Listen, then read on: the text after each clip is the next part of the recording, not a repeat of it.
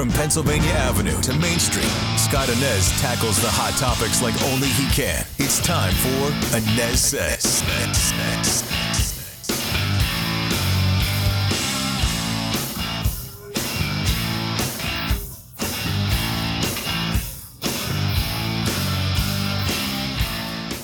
Hey there, I welcome you back to the Anez Says podcast. Scott Anez with you today. Thanks so much for joining me here on the podcast. You can find it most everywhere you get your podcasts, including Spotify, Apple Podcasts, right there on the front page of the WDBO app in WDBO.com. And I invite you to join me for Orlando's Morning News with Scott Anez, 5 to 9 a.m. every weekday on WDBO 1073 FM and AM 580. Be sure to stream us right there in the WDBO app. Well, if it becomes law, it would be one of the strictest social media bans in the entire nation. The bill, passed by the Florida legislature on Thursday of this week, would ban everyone in the state younger than the age of 16 from joining social media, and those kids' existing accounts would be deleted under this bill. It is a bill that has caused quite a stir, not only here in the Sunshine State, but nationwide. The Florida legislature has been working on this bill for a while now. A similar measure actually fell through the cracks in Tallahassee back in 2023, but it has been a top priority of Florida House Speaker Paul Renner, who has been instrumental in tweaking the bill here in 2024. The Speaker has had to rework the bill's wording to allay some of Governor Ron DeSantis' concerns about privacy issues and parental rights. And while the bill passed both the House and the Senate on Thursday, Governor Ron DeSantis was here in Orlando on Thursday saying that the bill is still under negotiation. Here's the governor. Parents need to have a role in this. So we're working to make sure that there's uh, that there's a role for parent.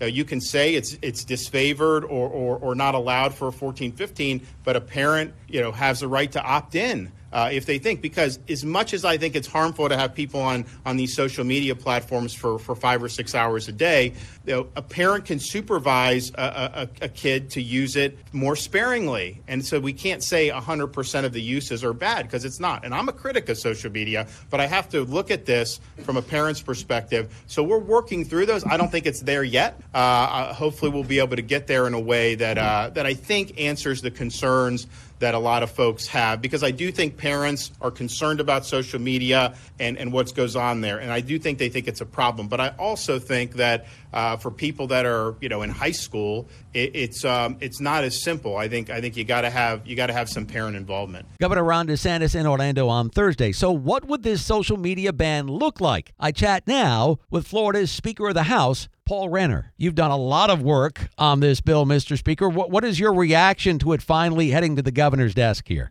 Well, we're extremely excited, and I'm thankful to members on both sides of the aisle for an overwhelming vote uh, yesterday. It came out of the House 108 to 7, uh, and uh, we're very encouraged that we have a bill that is both effective and constitutional. And sometimes those are hard to balance, and I think we've done it by focusing only on the technology involved. And so if you have an addictive platform that addicts kids, and we know that time on the platform uh, causes them harm, then those those platforms and only those platforms cannot allow people that are 16 or less than 16 years of age. Once they turn 16, they can get on. Uh, they can't allow them onto the platforms. If they remove those addictive features, of course, they could go right back on if they make it kid friendly and kid safe. Does this bill sent to the governor's desk, Mr. Speaker, does this bill, in, in your opinion, does it stop on the rights of parents, or is this bill an aid for parents to help them with the perils of that addictiveness of social media? It's a huge empowerment of parents and parental rights. The bill is because you don't have um, a static thing like a movie, a book, or a song where a parent can look and say, I approve or disapprove of that song or that movie. If it were that, I'd be right there and say it's a parental rights issue. But social media is much more pernicious. One of the features that we uh, mentioned in the bill is the use of personalized algorithms. So, so this algorithm designed by strangers is targeting your kid collecting data on them and serving up things that will keep them on the platform as long as possible, which of course is what correlates to the mental health harms we've seen. And it also uh, is a situation where you have live streaming. And so I've, I've got the support, we've got the support of uh, law enforcement, both the Sheriff's Association, the Florida Prosecutors Association, the FOP, et cetera, the Parkland parents, uh, because they know that there's a lot of things happening online such as pedophiles that are targeting our kids, and they're actually those pedophiles are actually able to use these algorithms to find their victims and to find other pedophiles. And so the conversations I've had with our prosecutors and state and uh, and, and law enforcement is is really hard to hear because the stories are so tragic. But a parent can't really have and exercise supervision 24 7. So, short of sitting down with their kid the whole time that they're online, you don't know what they're seeing. Mm-hmm. And that's the big difference between what we usually uh, treat as a parental rights issue and this, where it's just not practical for parents to exercise supervision. Mr. Speaker, the governor said yesterday in Orlando that parents need to have a role in a potential new law here. The governor has been a big backer of parental rights, as you well know. And there are, there are some who are saying, look, I mean, this bill kind of flies in the face of what he has stood for. So, what is your reaction to that? Yeah, and again, uh, there's no bigger uh, champion for parental rights than than me. No bigger champion for parental rights than Erin Grall, our Senate sponsor, or our House sponsors, Tyler Sirois, Fiona McFarland, Michele Rayner on the Democrat side. Um, we take a backseat to no one when it comes to parental rights. But again, short of being online with your kid two, three, four hours a day in real time, this is a dynamic um, dynamic content that's ever changing and you just don't know what your kid's seeing. There's no way for you to exercise parental uh, control and parental supervision 24/7 because that algorithm's constantly changing the content your kids see and with some of the features such as live streaming you have easy access to the worst elements of society targeting your kids and we've heard story after story of tragedy where kids are trafficked into both sexual, uh, you know, human trafficking to to other uh, forms of crimes, as well as crimes between minors. And so there's that issue. There's the mental health issue where we see, you know, 57% of high school girls that have persistent loneliness or helplessness, 41% that have had mental health issues in the last 30 days, and almost a third, 30% of high school girls have contemplated suicide in the last year. And you look back at when that started, was when social media arrived, these addictive platforms specifically.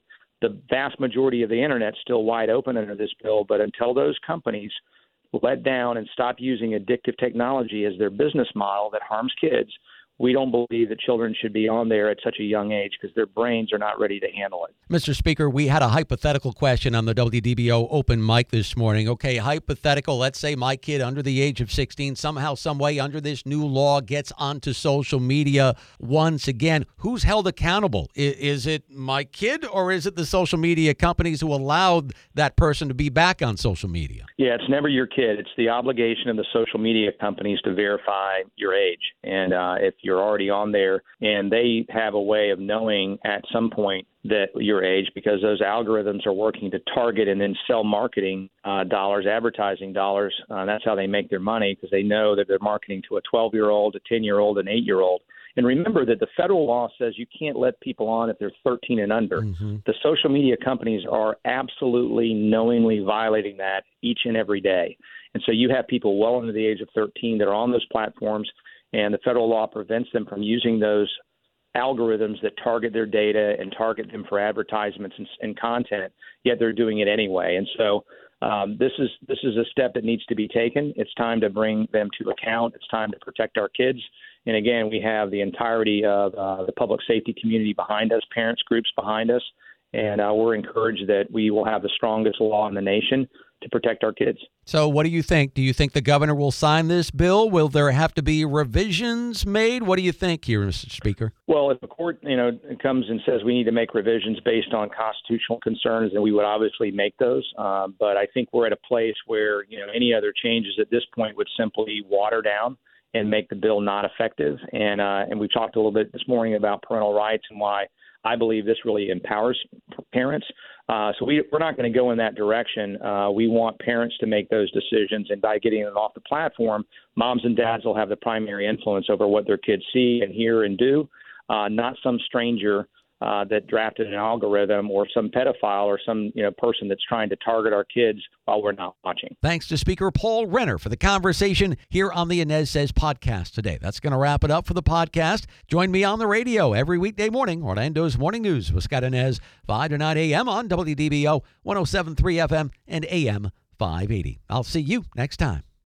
For the ones who work hard to ensure their crew can always go the extra mile, and the ones who get in early so everyone can go home on time, there's Grainger offering professional grade supplies backed by product experts so you can quickly and easily find what you need. Plus, you can count on access to a committed team ready to go the extra mile for you. Call, click grainger.com, or just stop by. Grainger, for the ones who get it done.